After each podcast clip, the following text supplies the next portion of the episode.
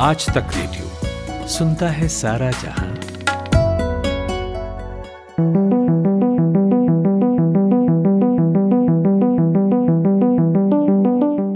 जम्मू कश्मीर में अनुच्छेद 370 हटने के बाद पहली बार चुनाव हुए। इलेक्शन डीडीसी यानी जिला विकास परिषद का था और इस चुनाव के परिणाम को अगर पढ़ा जाए तो एक बात जो साफ़ समझ में आती है कि आवाम ने कई मिथक इस चुनाव के ज़रिए तोड़ दिए हैं। सीटों की बात कर लेते हैं, फिर एनालिसिस वाले पहलुओं को छुएँगे।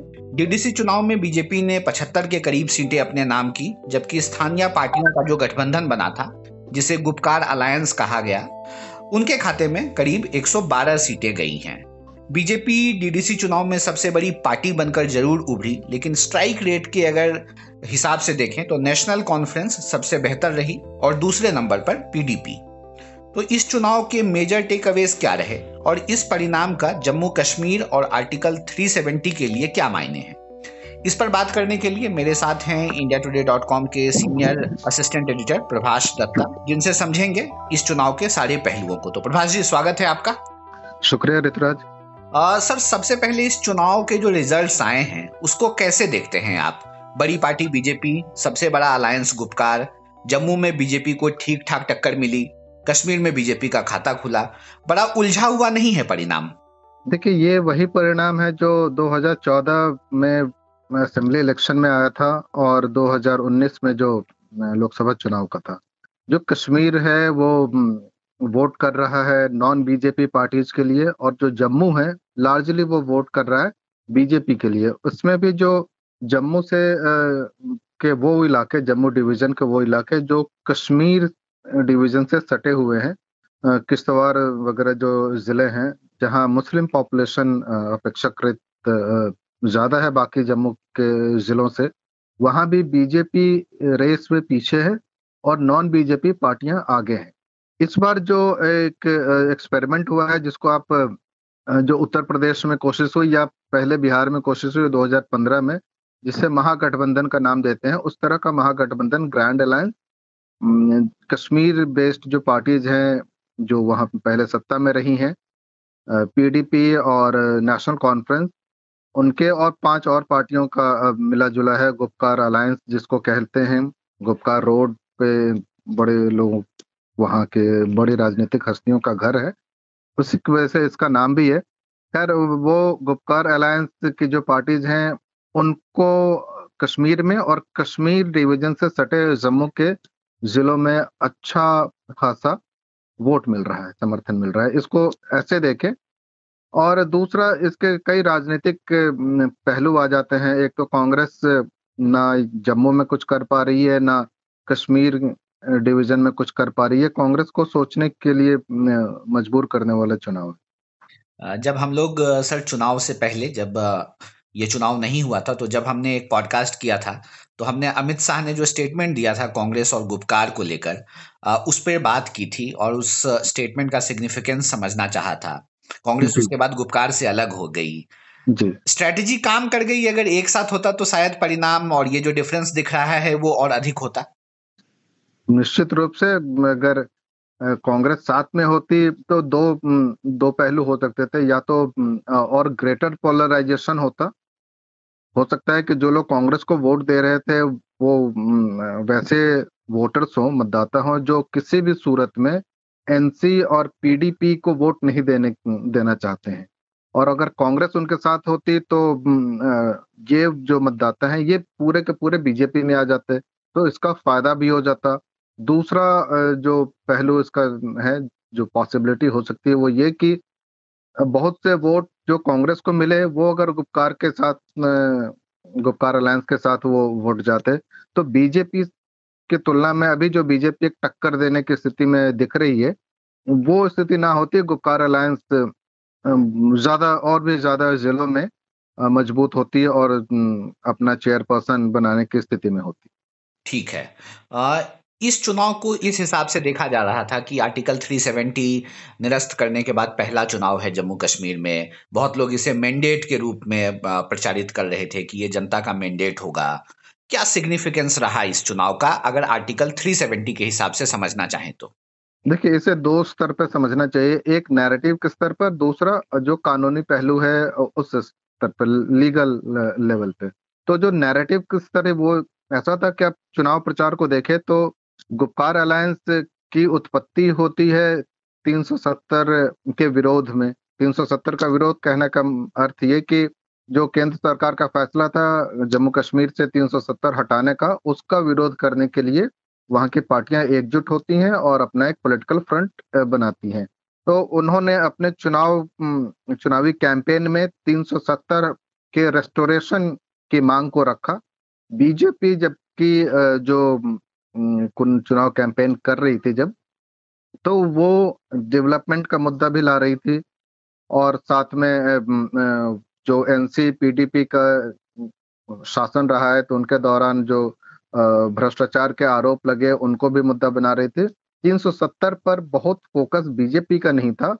आखिर वक्त में एक और मुद्दा आ गया था जो रोशनी स्कैम का मुद्दा आ गया जिसके बारे में बहुत से लोगों का अंदाज़ा है कि उसने जम्मू रीजन में बीजेपी को थोड़ा नुकसान पहुँचाया है।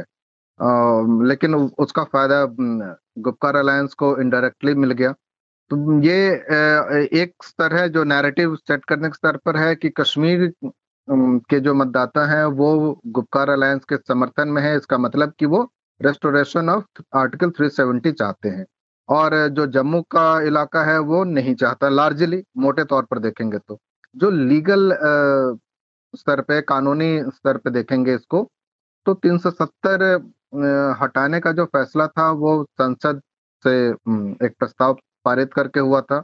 इसको या तो संसद वापस से एक दूसरा प्रस्ताव पारित करके रिस्टोर कर सकती है, या सुप्रीम कोर्ट में जो मामले हैं, अभी बहुत सारे पिटिशन हैं, सुप्रीम कोर्ट ये पाए अपनी कानूनी जाँच में, संवैधानिक जाँच में, कि जिस तरह से हटाया गया वो असंवैधानिक तरीका था तो उस डिसीज़न को खारिज कर दे।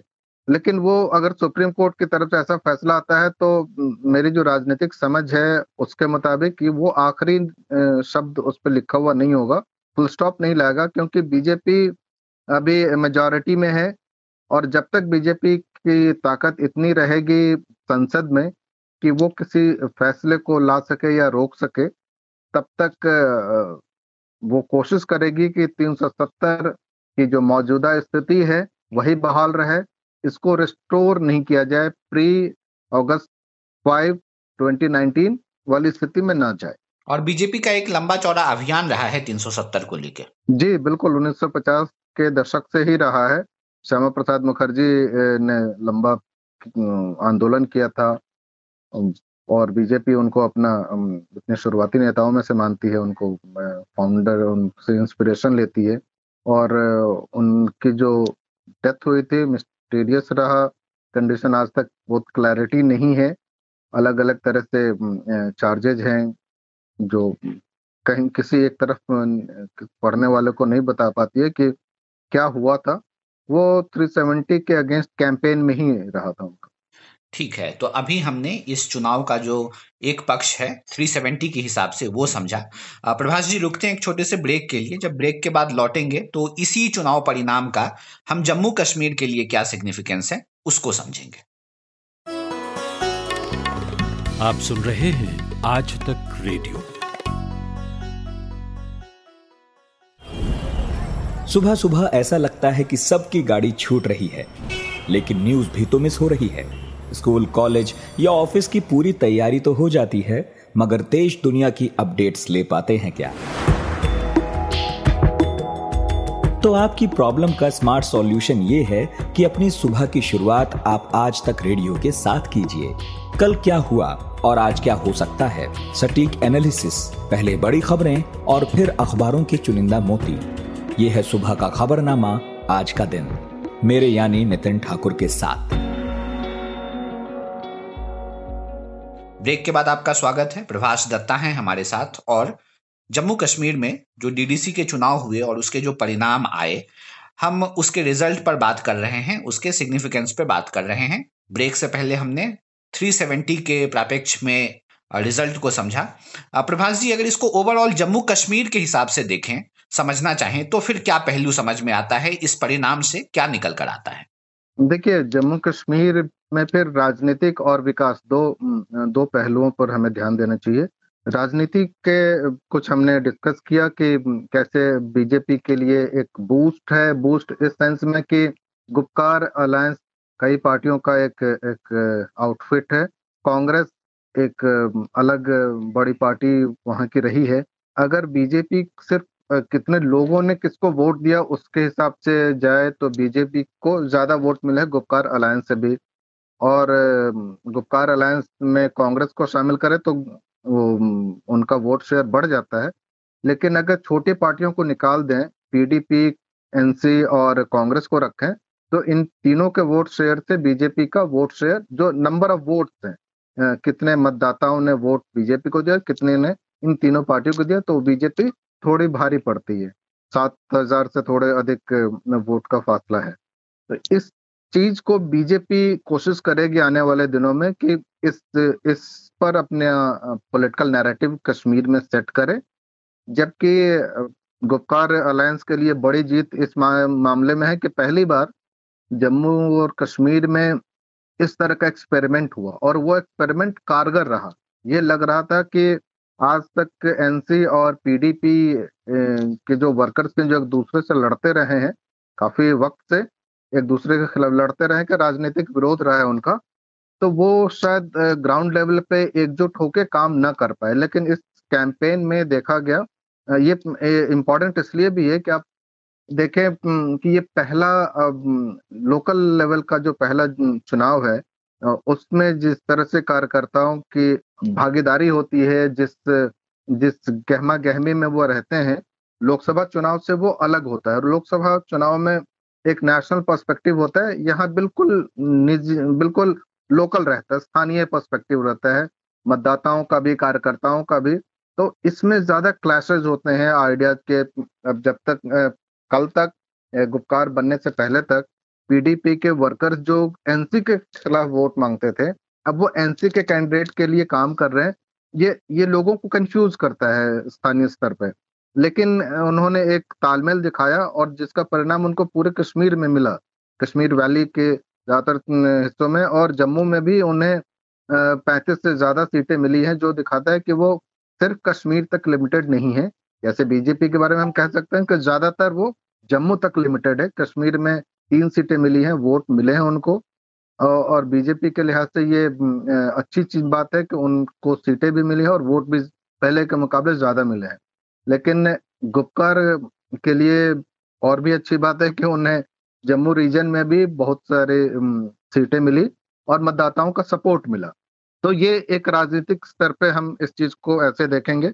लेकिन विकास के स्तर पर देखिए, विकास के लिए हमारे देश में जो राजनीतिक ढांचा है, जो संवैधानिक व्यवस्था है, उस व्यवस्था में लोकल गवर्नेंस का बहुत इम्पोर्टेंस है। इसीलिए हमने पंचायत पर रखा है, इसीलिए हमारे यहाँ अर्बन बॉडीज हैं और इसीलिए हमारे यहाँ राज्य किस स्तर पर भी एक सरकार होती है। तो लोकल लोग जब वोट करते हैं अपने लोकल रिप्रेजेंटेटिव को चुनने के लिए, जैसा कि इस केस में हुआ है तो ये उनकी जवाबदेही तय करता है क्योंकि उनको अगली बार उसी जनता को पेश करना है इलेक्शन में। तो ये और ये डीडीसी कश्मीर के लिए, जम्मू कश्मीर के लिए अनोखा एक्सपेरिमेंट इस मामले में भी है कि ये रूरल और अर्बन दोनों इलाकों को मिला के है। पंचायत में आमतौर पर अर्बन एरिया छूट जाते हैं और जो म्यूनिसपैलिटीज होती है उसमें रूरल एरिया छूट जाते हैं। लेकिन डीडीसी ये बॉडी है जिसमें अर्बन रूरल दोनों तरह के मत, दोनों जगह से मतदाताओं का रहा है, उनकी भागीदारी रही है। तो जो ये मेंबर्स चुने गए हैं चौदह हर ज़िले में, इनकी जवाबदेही होगी उन्हीं स्थानीय जनता के प्रति और फिर उनके लिए वो डेवलपमेंट के प्रोग्राम्स, पॉलिसीज़ इंप्लीमेंट करेंगे। अभी का जो स्कीम है जैसे जम्मू कश्मीर में उसमें ज़्यादातर नीतियाँ वही होंगी जो केंद्र सरकार अप्रूव करके देती है, लेकिन इनको किस तरह से इम्प्लीमेंट किया जाए और केंद्र सरकार तक कौन सी, किस नीति को बनाने के लिए इनपुट जाए, ये ये चौदह लोग हर ज़िले के तय करेंगे अपने और ब्लॉक लेवल के जो रिप्रेजेंटेटिव्स हैं उनके थ्रू तो ये लोकल गवर्नेंस में लोकल भागीदारी की तरफ़ एक एक पॉजिटिव स्टेप है और इससे डेवलपमेंट को उम्मीद कर सकते हैं कि बल मिलेगा, क्योंकि अभी वहाँ असेंबली नहीं है। कोई सरकार नहीं है वहाँ दूसरी और ऐसी कोई रिप्रेजेंटेटिव बॉडी नहीं है तो ये एक अगर पॉजिटिव ढंग से काम कर पाए तो एक अच्छा पहल है जम्मू कश्मीर के लिए। बिल्कुल। और इसी चुनाव के बहाने जो एक राजनीतिक गतिविधि रुक गई थी जम्मू कश्मीर में पाँच अगस्त 2019 के बाद से इसकी शुरुआत भी हुई है। हाँ। एक बस यहाँ छोटी सी बात कि राजनीतिक गतिविधि नहीं रुकी थी चुनावी गतिविधि रुक गई थी। राजनीतिक गतिविधि वो लगातार चल रही थी अलग अलग स्तर पे वो वो चल रहे थे चाहे वो राजनीतिक नेताओं की नजरबंदी हो उनको हाउस अरेस्ट में रखा गया हो या उनको जेल में रखा गया हो जैसे भी उसके बावजूद और उसके साथ भी उसमें भी राजनीति थी और जो उसके अलग हुई वहाँ भी राजनीति थी। तो राजनीतिक गतिविधियाँ वो लगातार चलती रही हैं। चुनावी गतिविधियों को ये बल मिला है और इसके साथ इस ये उम्मीद भी जगी है कि शायद वहाँ विधानसभा चुनाव जल्द हो पाए क्योंकि सरकार के वोटर वोटर का जो पार्टिसिपेशन रहा वो बहुत उम्मीद से अधिक रहा। हाँ वो वो अच्छा रहा इसमें ये उम्मीद शायद नहीं थी। और अभी परिसीमन होना है डिलिमिटेशन का काम होना है और बीजेपी के कुछ नेता कह चुके हैं कि डिलिमिटेशन का काम पूरा होने के बाद जम्मू कश्मीर में असेंबली इलेक्शन होगा। वो वो महत्वपूर्ण होगा। तो उसकी शुरुआत कह सकते हैं कि हो चुकी। ठीक है। और अंत में चलते चलते एक सवाल और है प्रभाष जी कि। अब यहाँ के बाद इस चुनाव के बाद और इस चुनाव के जो परिणाम आए हैं उसके बाद जम्मू कश्मीर की राजनीति कैसे बदलेगी किस ओर जाएगी अपनी दिशा कैसे तय करेगी? उनकी दिशा कैसे तय करेगी? लार्जली वहाँ जब विधानसभा चुनाव होंगे तो जनता तय करेगी।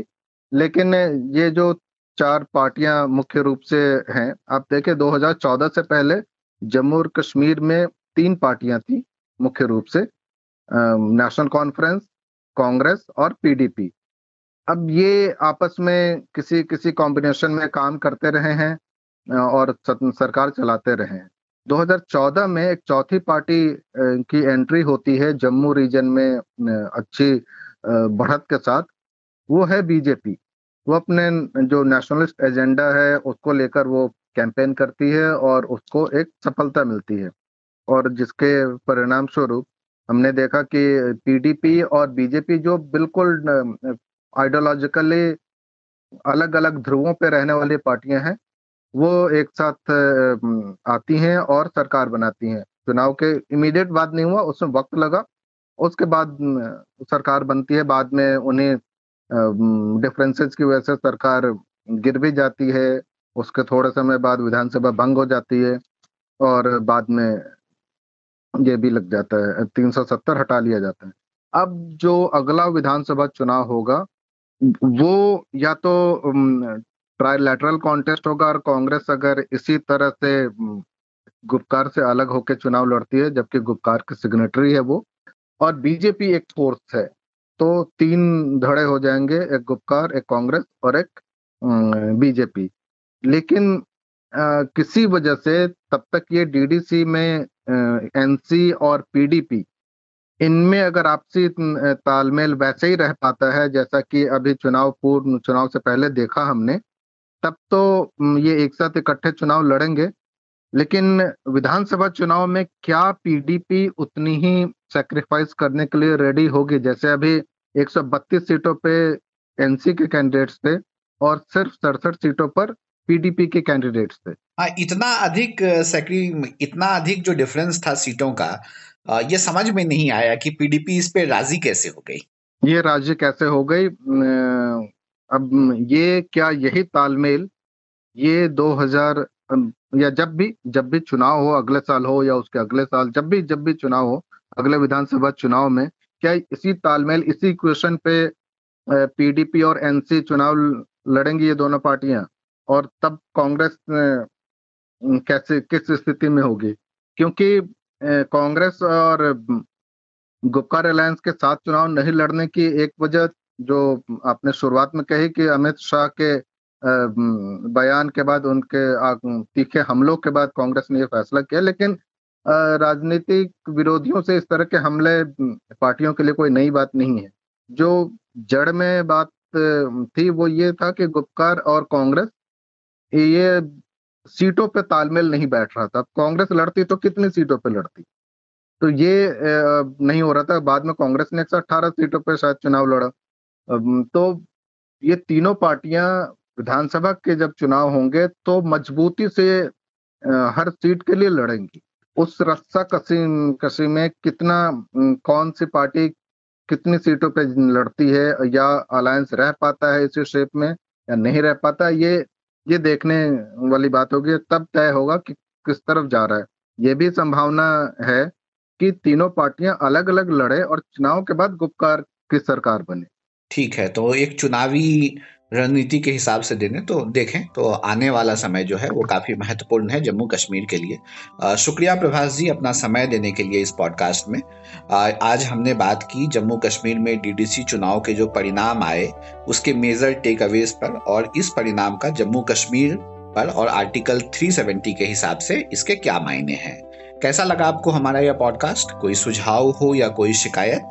तो लिख भेजिए हमें, हमारा ईमेल पता वही है रेडियो एट आज तक डॉट कॉम शुक्रिया।